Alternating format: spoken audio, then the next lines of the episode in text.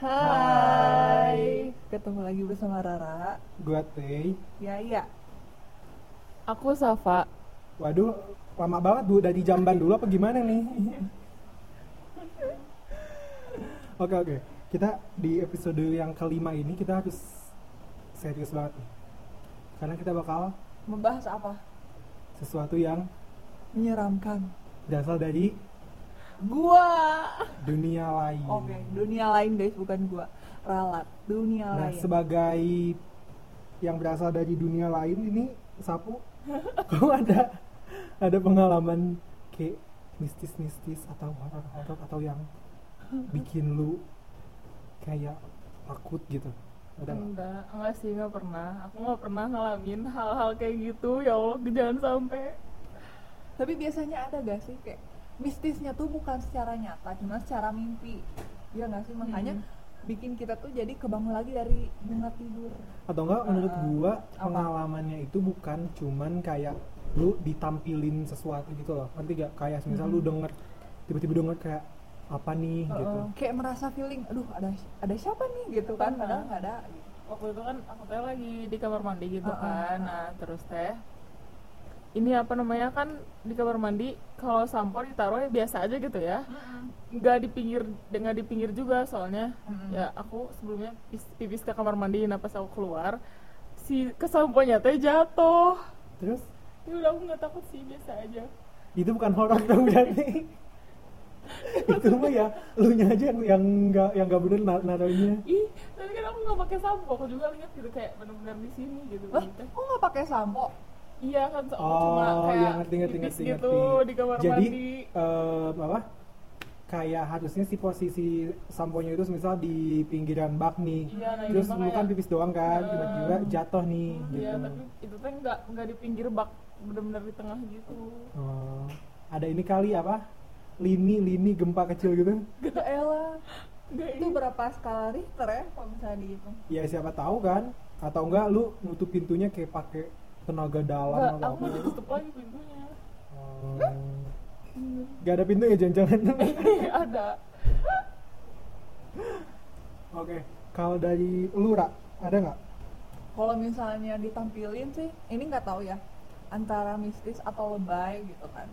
Jadi waktu pas SMP kebetulan kan di rumah kan sendiri tuh, pokoknya di kamar itu kan ada jendela. Nah di jendelanya itu tiba-tiba jendelanya di yang di atap.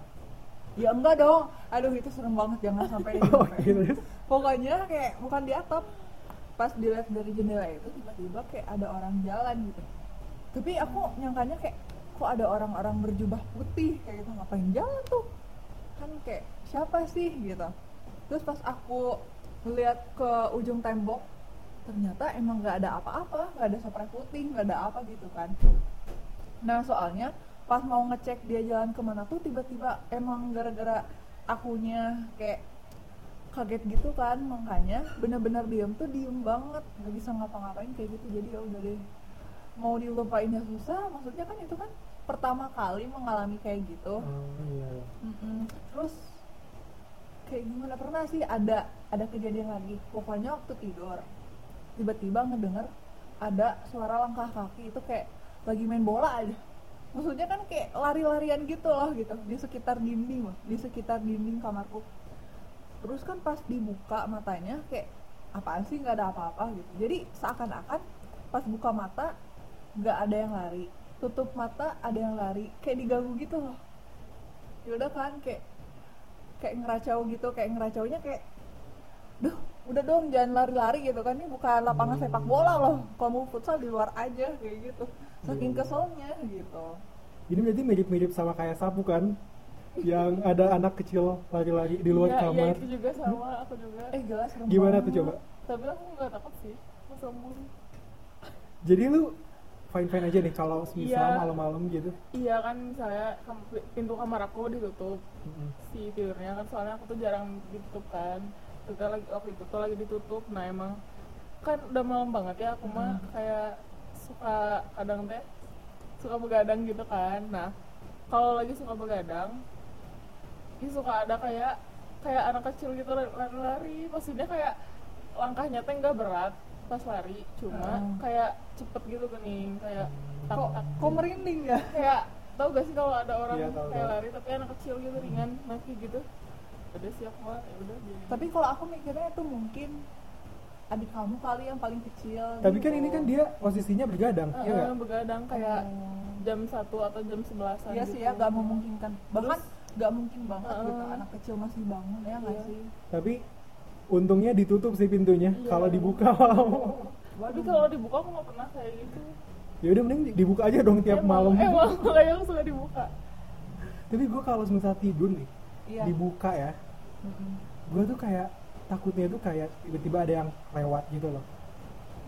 Atau enggak tiba-tiba kayak yang ngintip gitu. Aduh ya Allah, jangan dong ini. Gue tuh paling gak bisa tuh kalau kayak gitu. Cuman kalau gue nih, gue tuh pernah. Jadi waktu SMA ya, pulang sekolah, gue nggak tahu lagi bahas tentang ada event apa gitu, yang intinya gue tuh pulangnya itu maghrib nih, pulangnya itu kayaknya ekskul biasa sih, pulangnya jam 5 kan, cuman karena emang Soekarno-Hatta yang macet selalu, banget. Jadi gue sampai deket rumah itu jam lagi maghrib gitu, pokoknya gue itu lagi di sekitar rumah gue, kayak udah masuk ke gang rumah gue nih, waktu pas lagi jalan. Gue lupa lagi azan maghrib atau belum ya. Wah itu lagi pintu-pintu terbukanya semua makhluk. Pokoknya gitu tapi si langitnya itu kayak layung gitu loh. Layung tuh apa? Layung tuh yang langitnya yang oranye banget. Oh iya. Yang kadang kayak kalau kata si orang tua zaman bukan yang kata orang tua zaman dulu tuh kayak jangan keluar kalau lagi oranye banget bisa sakit mata gitu kan katanya. Nah lagi kayak gitu. Terus gue tuh kan jalan ya karena lagi si layung itu gue kan kayak penasaran gitu kan kayak lihat nih ke atas. Terus waktu gue jalan ya tiba-tiba dari arah belakang pandangan gue tuh ke depan gue tuh kayak ada putih gitu jalan gitu, nembusnya itu nembus ke pohon pepaya, nembus di pohon pepaya. Terus gue kan posisi gue kan sambil jalan juga dong, tapi si putih di atas gue itu lebih cepet. Gue enggak berpikir itu awan karena itu tuh semacam apa ya, kalau lu tahu kain kayak sepotong kain kayak gitu kan, beda kan sama awan sih kelihatannya. Nah terus waktu gue jalan abis ngelewatin si pohonnya, lah ini tadi apaan ya anjir kok kagak ada gitu. Terus gue sampai mundur lagi gitu loh, kayak nyari di pohon pepayanya. Karena kan pohon pepaya itu bukan kayak pohon ini nggak sih, bukan kayak pohon beringin yang rindang kayak semuanya ketutup, ini kan kayak cabang-cabangnya itu jarang-jarang kan kalau pohon pepaya. Gue kayak bingung itu apaan anjir. Cuman gue emang nggak pernah gue kayak pikirin dan diomongin ke siapa-siapa juga sih, karena menurut gue kayak ya udah sih kan gue cuma liatnya putih doang gitu, bukan positive thinking. Mungkin mbak-mbaknya nyari tempat mangkal baru gitu kan. Wow siapa nih? Mbak siapa tapi ya aku mau cerita aja ya, aduh gimana apa sih namanya, aku kan punya teman sekelas. Nah dia tuh pernah cerita sama aku ya teh di rumahnya waktu itu tuh lagi mati lampu ya seperti mati. Oke terus lanjut. Mode on ya guys. Abis itu teh dia kan keluar gitu kan, keluar rumahnya kayak pokoknya dia teh kayak duduk aja gitu ya di depan rumahnya sambil ngerjain tugas katanya teh, soalnya kan emang mati lampu ya. Nah terus pas dilihat jadi kan di depan rumah dia teh seberangan sama rumah lagi. Nah pokoknya di tahu kan kayak ada atap-atap gitu. Iya tahu. Nah jadi kan dia tuh lihat dari atap ke atap ada yang lewat panjang. Oh. Hitam. Astaga itu siapa? Terus juga kayak langsung merinding kan sih dia teh bilang kayak gak mau lihat lagi gitu, terakhir kalinya. Iya dong, kalau misalnya melihat lagi tuh kayaknya mau PDKT kayaknya. Wah, enggak sih, itu bukan ke horor lagi. Itu udah bener-bener mau gila anjir kalau ada yang mau deketin kayak dari gitu. Aku mau lebih ada yang, bukan mau lebih, aku mau cerita lagi. Iya. Kan banyak ya guys pengalamannya, ampun. Bukan pengalaman dia by the way. Iya. Oke, terus dulu aku tuh pas masih SD apa masih SMP gitu. Si tidurnya kan masih bareng sekeluarga tuh satu kamar karena emang nggak mampu banget ya dulu orangnya. Nah terus Teh ya mau mampu lu juga banyak, iya, kan bisa. Dulu mah anaknya banyak cuy. Iya, bener, jadi juga. Pasti sekamarnya nggak sendiri. Iya bener terus sih. Terus nah kan jadi si pintu kamarnya tuh seberangan sama pintu dapur kan. Nah habis itu tuh pas kan malam-malam tuh aku tuh gak bisa tidur ya. Habis itu pas lihat ke seberang kamarnya ada kayak pisau muncul enggak gitu loh. Jadi kan misalnya pintunya tuh kebuka dikit, pintu dapurnya. Iya. Pas dilihat tuh kayak ada pisau kayak terbang gitu, gini-gini. Dari si celah. Iya, itunya. Iya. Wow. Jadi kayak ya orang juga sih. Wow, kalau gue mungkin udah panik, udah ngebangunin semua orang tuh. Kok aku mikirnya keris ya? Kayak keris biasanya kan terbang pisau dapur, bener pisau dapur. Pisau dapur. Jahil banget ya, siapa tuh mau ngajak gue apa tuh? Tapi emang umbe akunya juga sih penakut. Sama dong kayak saya di sini. Iya. Rada, aduh merinding banget, bukan rada lagi deh denger cerita kayak gitu. Tapi excited ya nggak sih guys? Iya. Kok samaan banget ya? Ya karena kita nggak tahu juga sih. Terus gue ada lagi sih. Ini bukan dibilang horor ya. Iya. Jadi gue ini waktu SMP nih. Gue kan waktu SMP gue itu di daerah Supratman. Terus rumah gue di Cipaslake. Kalau semisal gue naik angkotnya itu kayak dari ujung ke ujung gitu, dari terminal putaran sampai putaran sana yang di Supratman gitu. Iya. Jadi emang saking jauhnya gitu, jadi gue tiap pulang sekolah itu selalu main ke rumah temen gue. Nah rumah temen gue ini kebetulan TK-nya gue gak bakal mention gitu ya. TKA gitu kan. Sebenarnya sih ini bukan horor ya. Jadi di gue itu di sana itu sampai maghrib ya. Iya. TK kan. Terus kita itu ada tugas ensemble musik gitu loh. Jadi kayak harus merangkai. Bukan ngearansemen sebuah lagu gitu. Lah. Nah terus temen gua yang si punya TK ini tuh kayak ngajarin ini apa sih kayak di situ tuh kan emang ada pianonya ya, jadi buat ngelatih motorik anak TK lah gitu. Jadi si temen gua tuh lebih jago tentang si pianonya gitu, karena waktu latihan dia kan ada medianya gitu. Nah waktu maghrib jadi abis azan nih, tapi balik lagi si langitnya itu emang belum gelap, masih langit sore gitu loh. Iya. Nah terus dia ini main piano gitu kan. Sebenarnya di situ tuh ada sekitar 4 apa 5 orang, gue lupa deh. Sama gue itu 4 atau 5 orang. Terus tiba-tiba ya dari pojok ruangan. Duh ampun gak mau ngebayangin. Dari pojok ruangan ada yang bilang lagi ngapain? Asli. Terus dan gua ngejerit terus jongkok di balik pianonya. Dan tahu nggak itu itu nenek dia abis sholat pakai mukena. Lu bayangin gak sih? Posisinya tuh kan hening nih ya, kita semua tuh fokus sama si pianonya nih. Karena gue tuh lupa entah besoknya entah lusanya itu di tes. Kita kan pasti kan kayak fokus gitu ya. Tiba-tiba neneknya datang kok pakai mukena lagi ngapain maghrib. Gue ngejar terus, gue langsung jongkok. Gue kayak ya Allah gue gak mau lagi. Jadi ingat cerita Upin gak sih? Yang mana? Yang opah. Iya yang opah. Itu mah yang ini ya, yang apa namanya? Rada-rada lupa. Yang mati lampu gak sih? Iya mati lampu. Serem banget kan tiba-tiba ketemu jreng gitu. Ini juga sama guys, tiba-tiba lagi apa jreng pakai mukena. Serem banget. Iya sumpah serem. Kalian ada lagi nggak? Kalau horor kayak maksudnya horor gak horor kayak gitu sih enggak ya, karena aku anaknya sangat penakut guys. Yes. Mungkin barangkali itu sapu banyak banget. Enggak, tapi aku nggak ada sih horor komedi, aku nggak ada. Maksudnya horornya tuh nggak pas gitu, horor komedi. Kisah gue dianggap komedi cuy, gue yang saat itu deg-degan. Mungkin kali ini kan kita kan nganggapnya, duh apaan sih, kayak gitu ya nggak sih? Tapi kalau semisal itu kan horor yang kita alamin ya. Iya. Kalau semisal ngomongin tentang kesurupan nih. Aduh, jangan dong. Kalian merembang pernah nggak sih? Alhamdulillah nggak pernah. Kalian ingat gak sih yang di Twitter yang ada foto? Kalian pernah nggak mengalami kesurupan, terus apa sih namanya, pingsan, pokoknya yang kayak gitu-gitu, pokoknya dari lemah itu nggak mengalami apa-apa. Dan semoga jangan sampai. Iya, jangan sampai. Tapi kalau pingsan pernah. Gua juga kesurupan enggak sih? Ya, jangan. Kalau sapu gimana? Pernah enggak? Enggak pernah kesurupan. Wow. Paling lihat orang kesurupan pernah kali ya? Iya. Iya, pernah. Coba gimana dari Lura? Tuh? Oh, kalau misalnya aku tuh diceritain sama orang beneran kesurupan gitu.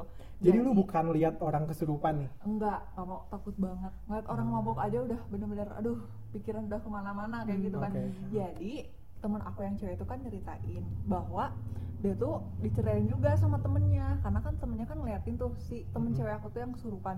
Katanya jadi dia tuh tiba-tiba ngebuka kerudungnya terus kayak ngamuk-ngamuk kayak harimau gitu loh. Wow. Biasa kan, maksudnya kan penduduk alam gaib di Indonesia itu kan banyak-banyak harimau. Iya gitu. Banyak hewannya, banyak rupanya, banyak macamnya gitu ya. Mungkin menurut gua itu bukan hewan deh, kayak jin. Jelemaan gitu, jin ya. Siluman gitu. Iya, siluman gitu loh. Nah, terus sadar gak orangnya?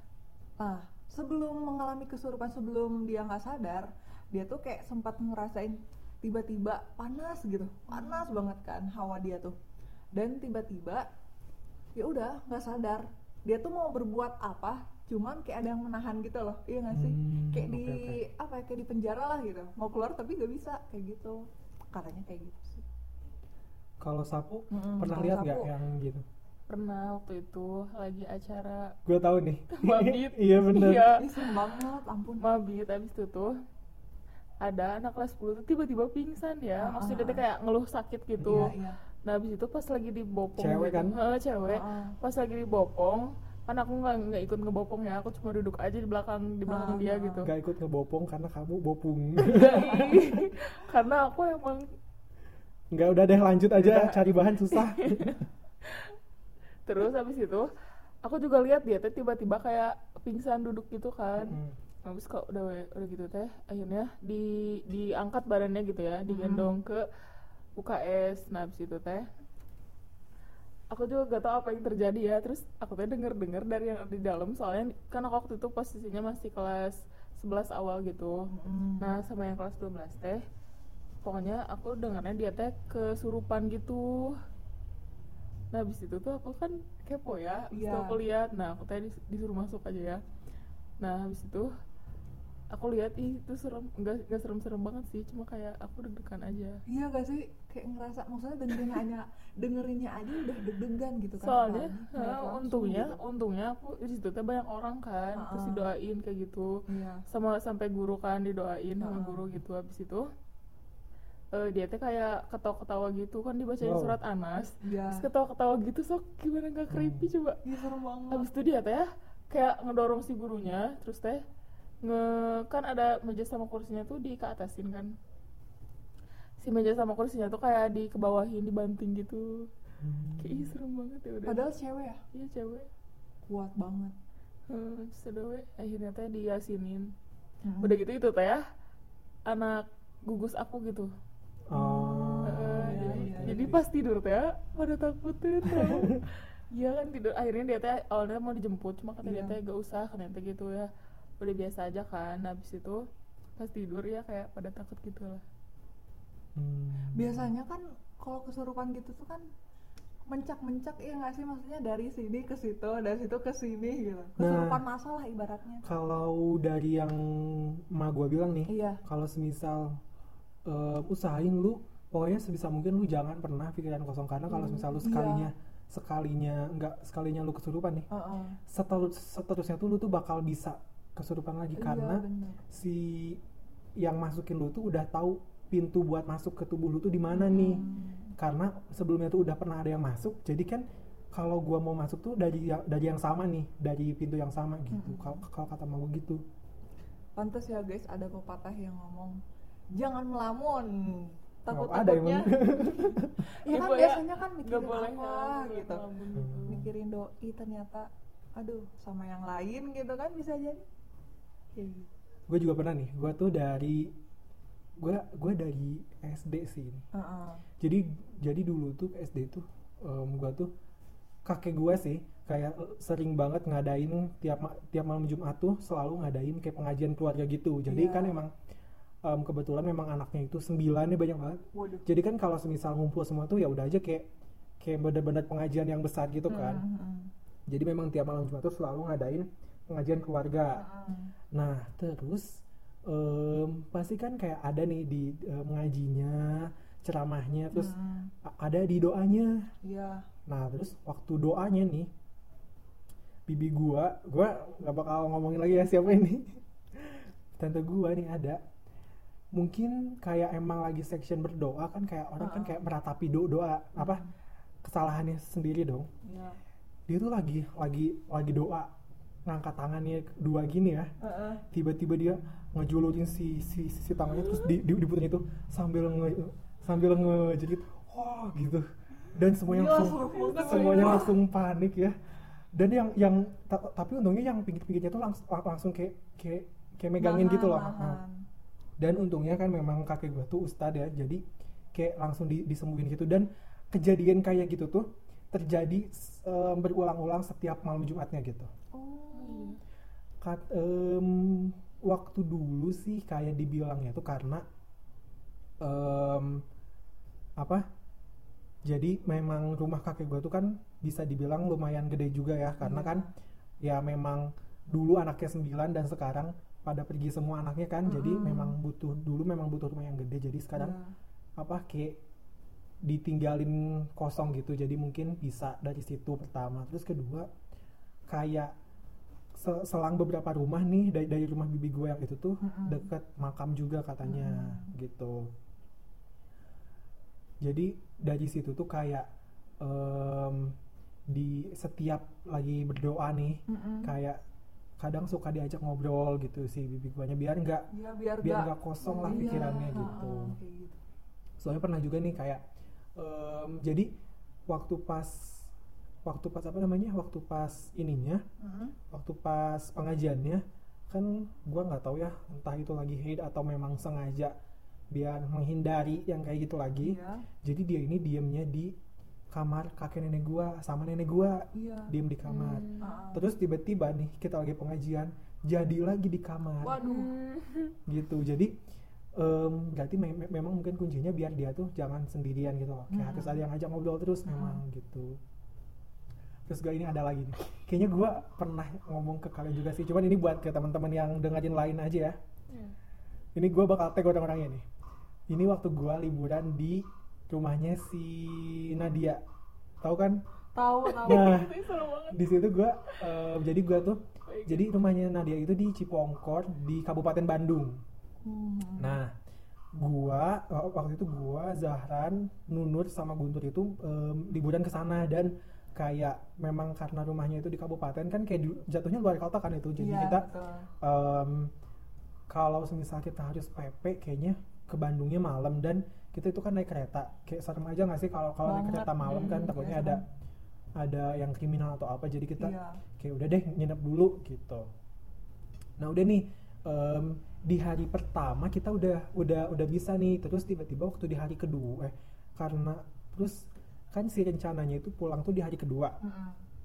Nah tapi gue lupa pokoknya entah ibunya si Nadia atau ayahnya itu belum pulang. Jadi gak ada yang bisa nganterin kita gitu. Pulangnya itu maghrib, sedangkan rumahnya itu kan masih kabupaten. Nah jadi jalan ke rumahnya itu masih belum ada nih lampu-lampu jalanan. Karena jadi satu derek ini itu rumah nih, seberangnya itu jurang. Jadi bukan rumah lagi kayak di kita gitu. Benar-benar pinggir jalan terus pinggir lagi jurang gitu. Nah gitu, jadi kan itu kan masih belum ada lampu gitu ya. Katanya kalau semisal pulangnya malam-malam khawatirnya takut ada begal atau apa kan. Jadi besok aja lah si pulangnya gitu. Kita kayak oke deh besok gitu. Terus kita ini tuh makan siang tapi yang sore gitu loh. Jadi jam 4 tuh makan.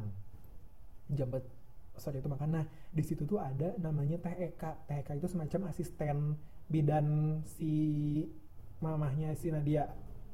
Nah terus akhirnya di situ tuh kayak curhat-curhat ngobrol-ngobrol gitu kan. Karena memang si Teh Eka-nya tuh mirip-mirip kayak si Rara gini loh, yang kayak yang apa ya, yang suka gitu. Gitu yang suka yang bisa deket banget sama orang-orang yang baru-baru nih. Terus dia ini kayak curhat masalah kayak masalah percintaan gitu lah, biasalah. Terus muda banget gitu ya. Terus akhirnya sampai kayak nangis gitu kan.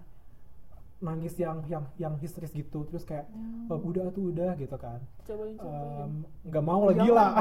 Banget kayaknya ya. Terus akhirnya kayak dia ini mau nenangin dirinya. Yeah. Masuk ke kamarnya dia gitu. Jadi dia tuh memang kerja di situ tapi tinggalnya juga serumah sama si Nadia gitu. Nah, abis itu tiba-tiba abis kita. Jadi dia ini pergi sebelum kita beres si makannya. Abis kita makan, kita kan kayak ke atas nih, tiba-tiba si Teh Eka tadi nge-VN ke si Nanad. Nah, VN-nya itu suara ketawa mbak-mbak. Ay, gila, serem banget. Halo, serem banget. Si Nadia kan kayak si nganggapnya ya cuman heureuy gitu kan, kayak dia apaan sih nih, ketawa doang udah aja. Terus maghrib nih, waktu pas maghrib sama si Nadia juga enggak, gue lupa dibalas atau enggak, kayaknya enggak sih. Terus waktu pas abis maghrib, kita kayak ke kamarnya gitu, kayak mau beli seblak gak nih gitu. Bukan mau beli seblak, mau seblak gak nih gitu. Akhirnya gue lupa entah beli atau kalau nggak salah bikin seblak ya. Iya. Nah terus akhirnya gue itu sama ini deh, gua karena gua itu nggak bisa masak ya, nggak bisa masak seblak pak waktu itu. Jadi si mereka berempat itu bukan berempat sih, Nadia sama si Zahran itu masak, dan gua itu kayak biar gua ada gunanya lah di sini, gua sama si Teh Eka itu beli ke Indomaret, beli gua lupa mie atau apa gitu. Tapi waktu pas kamu jalan sama si Teh Eka udah ada kayak perubahan? Enggak, gitu? Kayak masih biasa aja. Iya. Terus akhirnya gue naik motor sama si Teh Eka ke Indomaret udah aja. Nah terus mie-nya si sebelaknya dibikin, habis dibikin kita kan kayak kenyang gitu ya. Kita kayak mau ini gak, mau nonton film hantu gak? Itu ide dajal gue nih. Nonton film hantu yuk, kan kayak karena gue sih mikirnya kayak kapan lagi sih kita bisa nginep gini terus kayak sambil seru-seruin diri ya. Iya, kayak seru-seruan lah. Gitu kayak seru-seruan sebelum tidur gitu kan. Iya. Tapi kayaknya makan udah beres. Jadi si sesi makan seblaknya itu udah benar-benar beres. Terus akhirnya itu kita itu nonton dari HP. Gue inget banget filmnya As Above, So Below. Padahal itu bukan horor yang banget, cuman emang serem. Kayak film sekte gitu nggak sih? Dokumenter. Iya, dokumenter, tapi itu bukan sekte nggak sih kayaknya?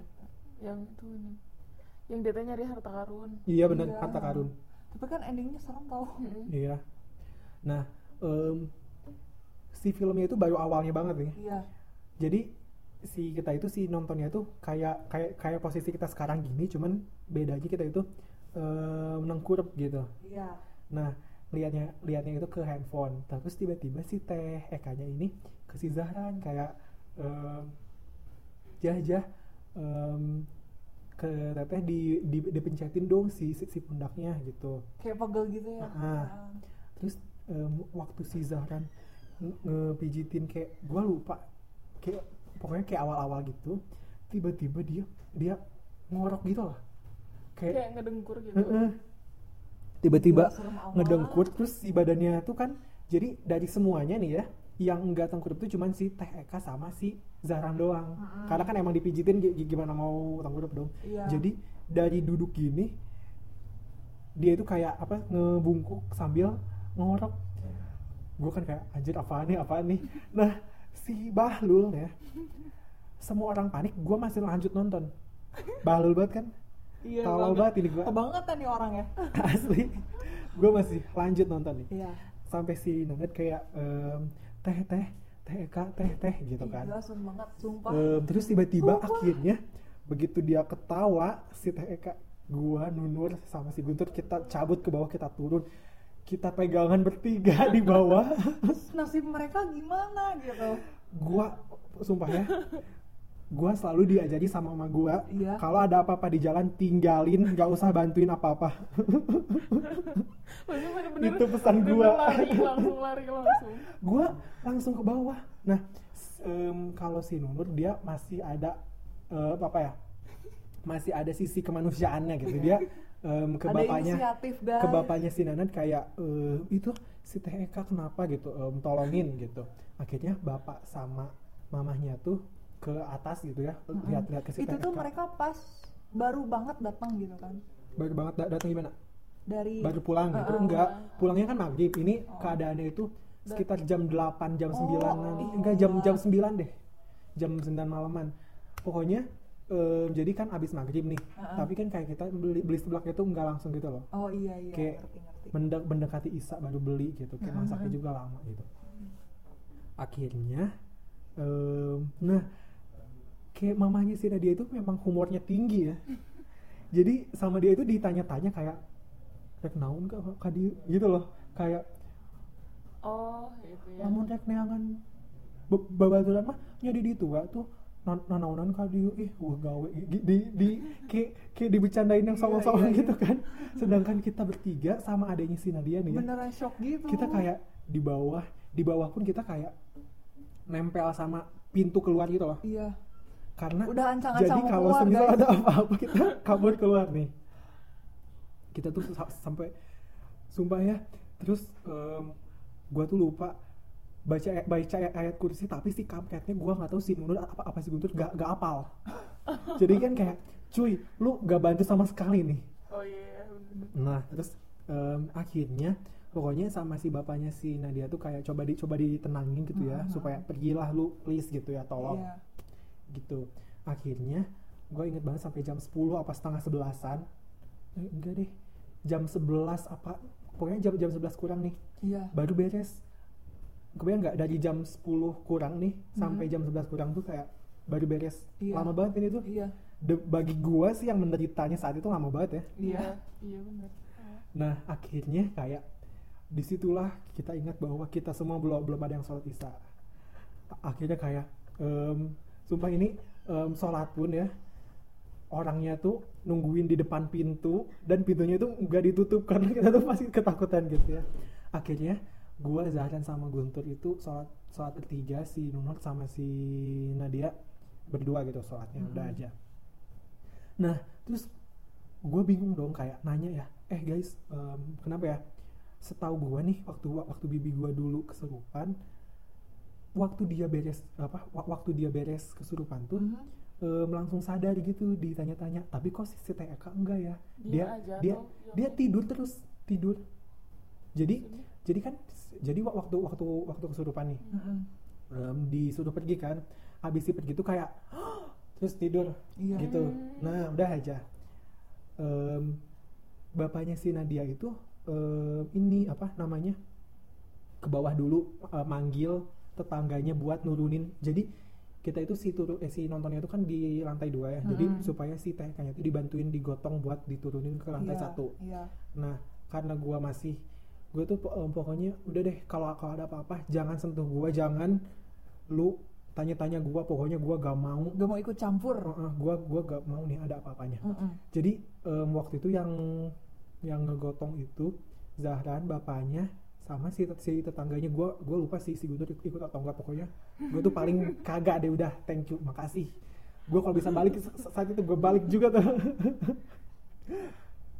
Terus akhirnya digotong ke bawah, dah aja. Dan kita semua tuh kayak diminta kayak udah deh si tidurnya kayak ikan asin aja tuh yang kayak di ruang tengah barengan semua bener. Tidur si semuanya tuh di situ. Gue tuh kan kayak selama 2 hari, kenapa nih ketawa-ketawa? Udah tahu soalnya kan. Gue tuh kan selama yang 2 hari dibaikin sama si TK tuh kan kayak anjir kasihan juga ya nih si TK mana-mana gue kagak bantu apa-apa dari tadi. Nah terus kayak yang lain tuh udah. Nah jadi nih ya buat gambaran nih si posisi tidurnya tuh. Aduh, dimulai dari mana ya, dari sebelah kanan, dari pojok kanan itu Guntur, terus gue di tengah, terus dan karena gue tuh kalau udah ada yang kayak gini gue paling gak mau di pinggir. Tapi kalau misal kayak sama sepupu gue paling pengen di pinggir, karena kan kalau di tengah tuh kayak di dempet ya sih. Iya. Nah jadi posisinya Guntur, gue, Zahran, terus si Teh Eka, terus Nadia, terus sama Nunur. Nah sengaja si Teh Eka didempetin antara Zahran sama si Nadia, karena kan memang tadi pun di atas yang bertanggung jawab berdua itu mereka berdua ya. Saat kita semua bertiga lari ke bawah, iya. Mereka berdua yang stay di atas gitu. Jadi nyalinya paling membara lah gitu. Terus gue tuh kan kasiannya kayak, ya ampun si Teka kasian banget ya gini gitu. Semua kata-katanya tuh nggak gue omongin ya, kayak gitu di pikiran gue. Gue tuh kayak liatin terus. Apa sih, sabar ya Teh gitu, tapi dalam pikiran gue ya. Terus tiba-tiba nih si kampret, si Teh Eka buka mata melotot lihat ke mata gue. Sumpah itu gue pengen nangis banget.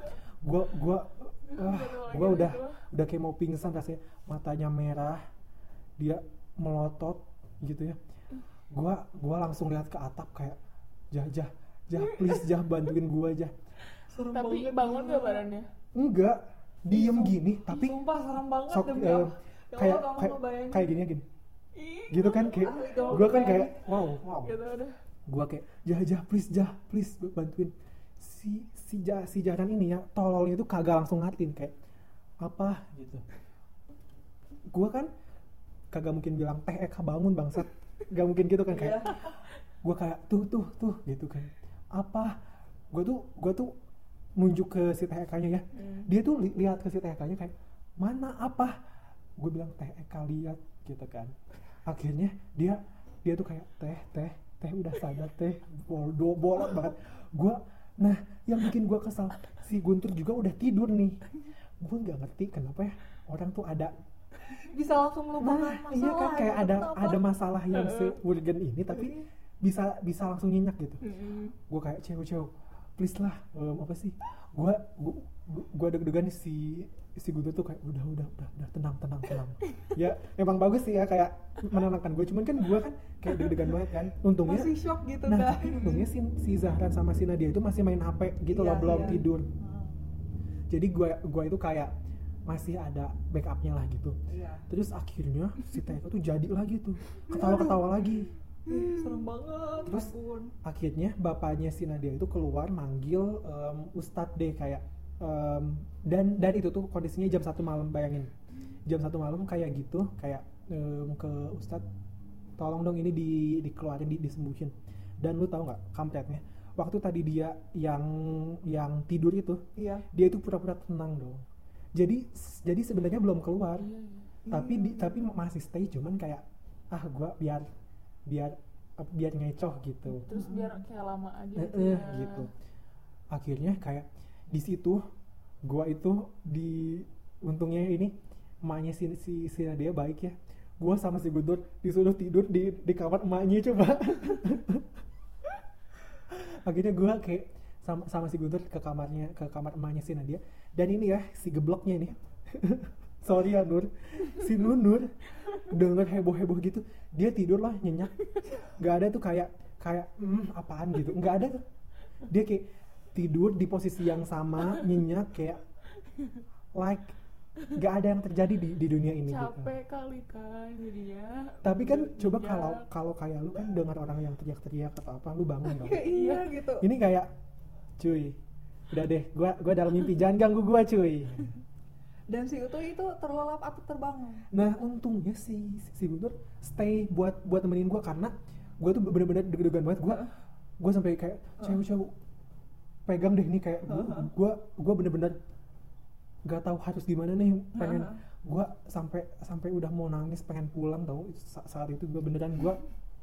Makanya begitu gue pulang ya gue ditanya lagi mau main lagi kesini nggak makasih. Karena gue bener-bener setakut itu. Akhirnya itu selesainya jam berapa? Nah si ustadznya tuh kan mungkin emang udah tidur ya. Jadi pokoknya jam 2 kurang tuh baru datang ke rumahnya. Udah sejam mengamuk itu. Nah terus akhirnya pokoknya beres-beresnya itu jam 3. Beres si Nah jam 3 itu baru nih si TK-nya tuh bangun kayak aduh pegel-pegel nih gitu kan. Tolong diteleponin ayah dong, pengen dijemput besok mau pulang aja gitu kan. Nah dari situ gue kayak udahlah untung udah semuanya udah beres kan, karena memang dari yang pengalaman gue kalau abis kesurupan itu emang harusnya sadar dan ngomong gimana kan. Tapi akhirnya gue itu tidur sekitar jam 4, bangun jam 4:30-an waktu subuh. Terus gue tidur lagi di kasurnya si Nadia, bodo amat serah. Jadi yang lain itu di lantai, gue sama si Guntur di kasur sendiri. Gue di kasur sama si Guntur. Terus akhirnya kita jam 6 apa 6:30 kita langsung beres-beres langsung cabut. Pokoknya jadi memang asalnya si rencananya itu kan kayak sarapan dulu lah kayak jam 10-an gitu pokoknya. Tapi setelah kejadian itu kita gak ada yang mau lagi, dan si Nunur kayak like Sleeping Beauty yang baru dibangunkan pangeran kayak wow ada apa nih semalam, ada gimana nih. Memang pada dasarnya sih itu anaknya polos gitu kan. Iya jadi ya gitulah. Padahal dari kan apa ya, nah si kampretnya nih beberapa hari kemudian kan si tetehnya itu kan balik lagi ke rumahnya si Nadia ya. Ditanya-tanyain lah sama si Nadia gitu kayak mulai kerasa apa sih rasanya waktu pas ke si kesurupan tuh gimana sih. Ternyata si tetehnya itu udah bisa dibilang udah kagak sadar dari yang gini si VN sore-sore jam 5. Kebayang gak sih lu? Gila serem banget. Dan yang paling lu bayangin apa coba? Gua beli mie sama siapa? Beli mie sama orang yang gak sadar. Iya gitu. Kan gila kan? Iya. Tapi maksudnya di jalan tuh gua tuh ngobrol loh sama si tetehnya. Tapi kayak sadar-sadar gitu. Dan waktu pas dipanggil si tetehnya itu kan nongol dulu nih. Iya. Nongolnya itu pakai mukena loh. Kayak lu kebayang gak sih ini konteksnya tuh kayak dia itu gak sadar tapi ngelakuin si rutinitas yang biasanya dilakuin sama si tetehnya. Maafin Mam, bukan suzon ya. Iya. Siapa tahu si jinnya tuh emang udah ngikutin dari lama kayaknya. Oh, jin Korean ya. Nah, sebenarnya Zalik dan Sampai. Iya, gua enggak tahu sih yang begitu-begituan. Maksudnya tuh kayak ya kayak udah dari lama ngintai gitu loh. Tuh gue emang udah ada di sekitar dia. Ya ampun serem banget, ngeri. Dan gue kayak duh anjir gue tuh udah tenang di sini ngapa lu bahas lagi. Gue kayak gue sih kayak serius nih gitu kan. Dia kayak dan jadi dia itu nanyanya itu di chat sama di live nya juga. Nah dia itu nge-capture si history chatnya dan dikirim ke grup gue kan kayak bangsat juga nih. Cuman gue kayak sekarang sih kayak ya udah sih selama itu kagak ngapa-ngapain kagak ngebahayain ya udah sih ya nggak sih kayak ya udah dia dengan dunianya kita dengan dunia kita gitu. Padahal kan kalau dipikir ya filmnya itu kan As Above So Below ya, hantunya itu kan hantu luar negeri ya. Iya. Ngapa jadi ikut-ikutan nih? Karena waktu ditanya nih ya kenapa bisa kesini katanya dia bilang kepanggil gara-gara kita nonton film itu. Mungkin astaga ini kita lagi membicarakan loh guys. Tapi menurut gue bisa aja nggak sih itu kayak bohong alibi dia nggak sih. Cuman ya semoga aja enggak ya. Karena kan kalau dari kalian nih film hantu yang paling kalian takutin apa nih? Yang paling kayak aduh gue nonton ini sampai anjir nggak bisa. Coba nih ahlinya nih. Iya nih. Dia hunting dia pemburu film ini nih. Yang mencekam sukanya. Enggak, tapi kalau horor mah enggak terlalu suka ya. Soalnya aku sendiri juga penakut sih. Iya. Tapi yang serem banget apa ya? Kayaknya Ju-On deh. Ju-On itu oh, yang sumpah itu serem banget. Yang bocah. Iya gitu. Ju-On Sadako. Gue itu biasa aja loh, Ju-On. Aku apa nontonnya masih SD kali ya. Yang ini bukan sih yang dibunuh di loteng itu kan? Iya. Kita pernah kan nonton berempat sama Ijah. Terus jadi si hantunya tuh keluarnya tuh dari atap gitu kan. Ih ampun udah jangan dibahas serem banget. Serem banget ya aku gak suka. Iya loh aku kamu Nanat sama Ijah. Di mana? Di rumahnya Nanat. Bukan anak sih, di rumah. Oh, di rumah bibinya ya? Iya, bibinya. Gue lupa sih itu, tapi... Kalau lu apa? Film hantu yang paling serem?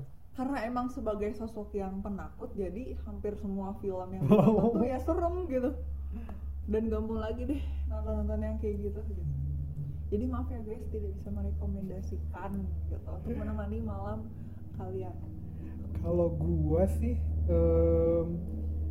gua tuh dari kecil tuh kayak sama sepupu-sepupu gua tuh kayak selalu nonton film horor yang sosokan berani, dan itu di rumah kakek gua, kebayang nggak? Di rumah kakek gua yang siang-siang itu cuman ada kakek nenek gua, dan keempat cucunya. Kita itu nonton film hantu, pocong, sorry, 1, 2, 3 gitu ya. Dan gua dari situ tuh ya, pokoknya gua kalau mandi tuh nggak pernah mau ditutup pintu kamar mandinya, dan orang tuh harus nungguin di balik temboknya gitu.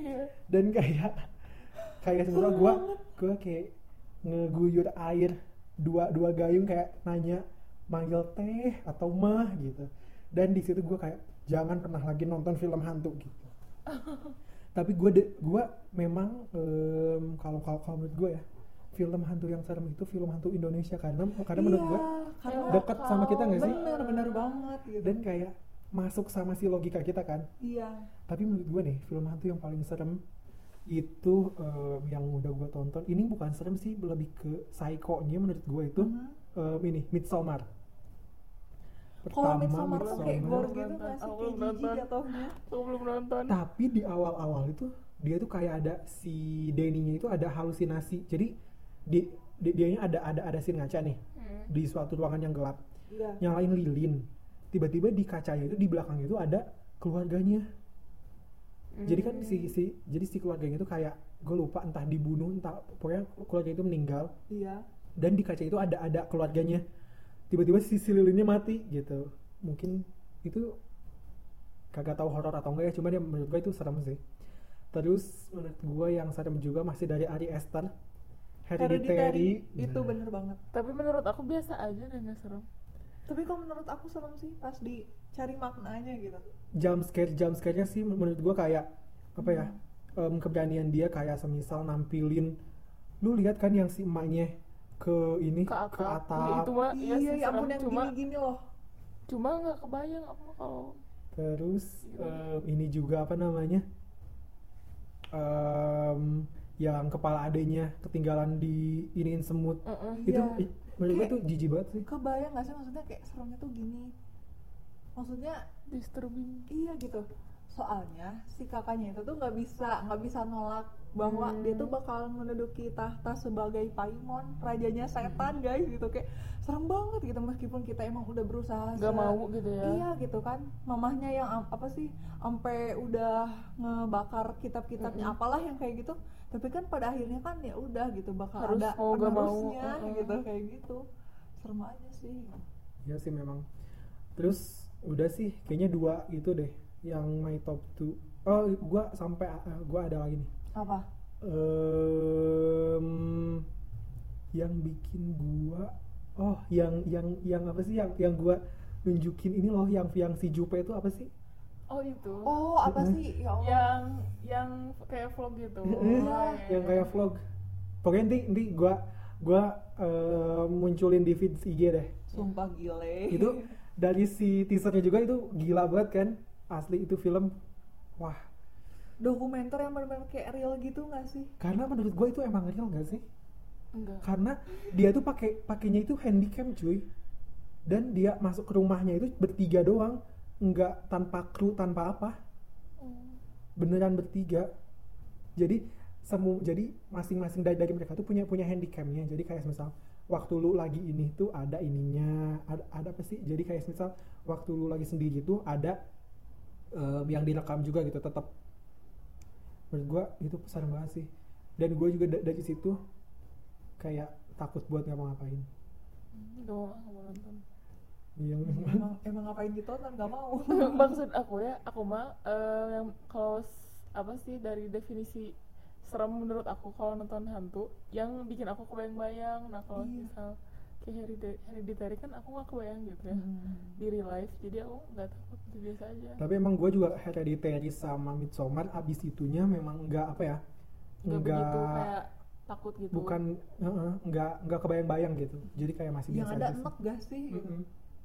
Yang gue kebayang ada nih satu, ini bukan film hantu tapi kayak misteri gitu, apa sih judulnya, Pesantren Impian, yang kata si Sapu biasa aja guys, emang biasa aja coba deh nontonnya, itu tuh coba bener-bener bayangin lu lagi sholat ditarik ke kolong kasur, ampun, tapi kan itu mah bukan hantu gitu maksudnya, tapi kan lu kayak membayangkan nih sebelum lu tahu itu bukan hantu, gimana coba sebelum lu membayangkan itu bukan hantu, lu pasti takut beneran kan, kayak deg-degan gitu. Enggak sih, soalnya kan di situ lagi ada kasus pembunuhan gitu, dan emang kayak ini mah kayak bukan hantu gitu, aku suka nebak-nebakan orang ya, jadi aku kayak udah tahu duluan, jadi nyatanya pas lihat iya kan bener gitu. Kalau gua malah di Pesantren Impian mikirnya si Prisianya itu salah gitu loh, jadi kan kayak gua kan pernah nonton yang gua tunjukin itu apa sih yang Dead Silence. Dead Silence juga kan itu tuh kan si polisinya itu apa sih kayak kekeh bahwa si semuanya itu pembunuhan tapi ternyata sama hantu kan.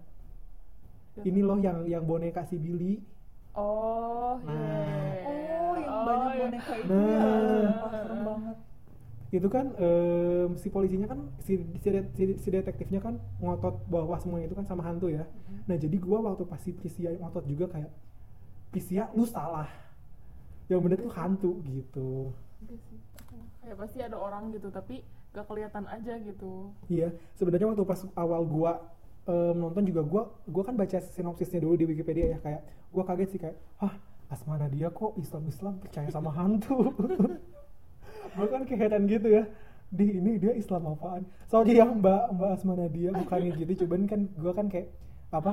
Islam kan biasanya enggak hal-hal yang iya kayak lebih percayanya sama jin gitu, bukan iya, sama hantu gitu. Yang suka ganggu nyentuh manusia gitu. Jadi gue kayak, jangan-jangan dia nih apaan gitu. Cuman setelah nonton gue jadi ngerti kan maksudnya kayak bukan hantu gitu. Tapi ngomongin, tuh benih lama. Beneran guys, ini tuh episode terlama. Spesial banget untuk kalian ya, biar merasakan bulu kuduk perayaan 5 episode. Iya, episode gue ini mah. Tahu gak sih guys, aku tuh sambil main HP saking parnonya. Beneran takut banget sama yang kayak gitu-gitu. Tapi kalau ngomongin horor nih, enggak afdol banget kalau kalian belum pernah dengerin Nightmare Side. Iya, aku pernah. Ardan ya? Iya. Ardan malam Jumat. Berdua sama adik aku. Kalau aku tuh harus sama adek lu. Gimana tuh si kegiatannya? Aku kan waktu itu emang kayak lagi zaman-zamannya Nightmare Side gitu kan. Terus abis itu kayak aku belum pernah waktu aku pas masih SMP. Nah, abis itu tuh kayak aku cobain udah yuk dengerin gitu. Sama adek lu yang mana nih? Yang cewek. Mulai dari tengah malam. Lu dengerinnya benar-benar waktu malam Jumatnya? Iya, di radio. Okay, terus benar-benar kayak waktu itu aku juga sama adek aku kan mesti sekamar ya. Jadi kita dengerin bareng. Ya udah deh. Udah sih semua. Kalau aku tuh waktu SMP, waktu itu sampai bukan minjem, ada bukunya kalau enggak salah. Niat nabung kan.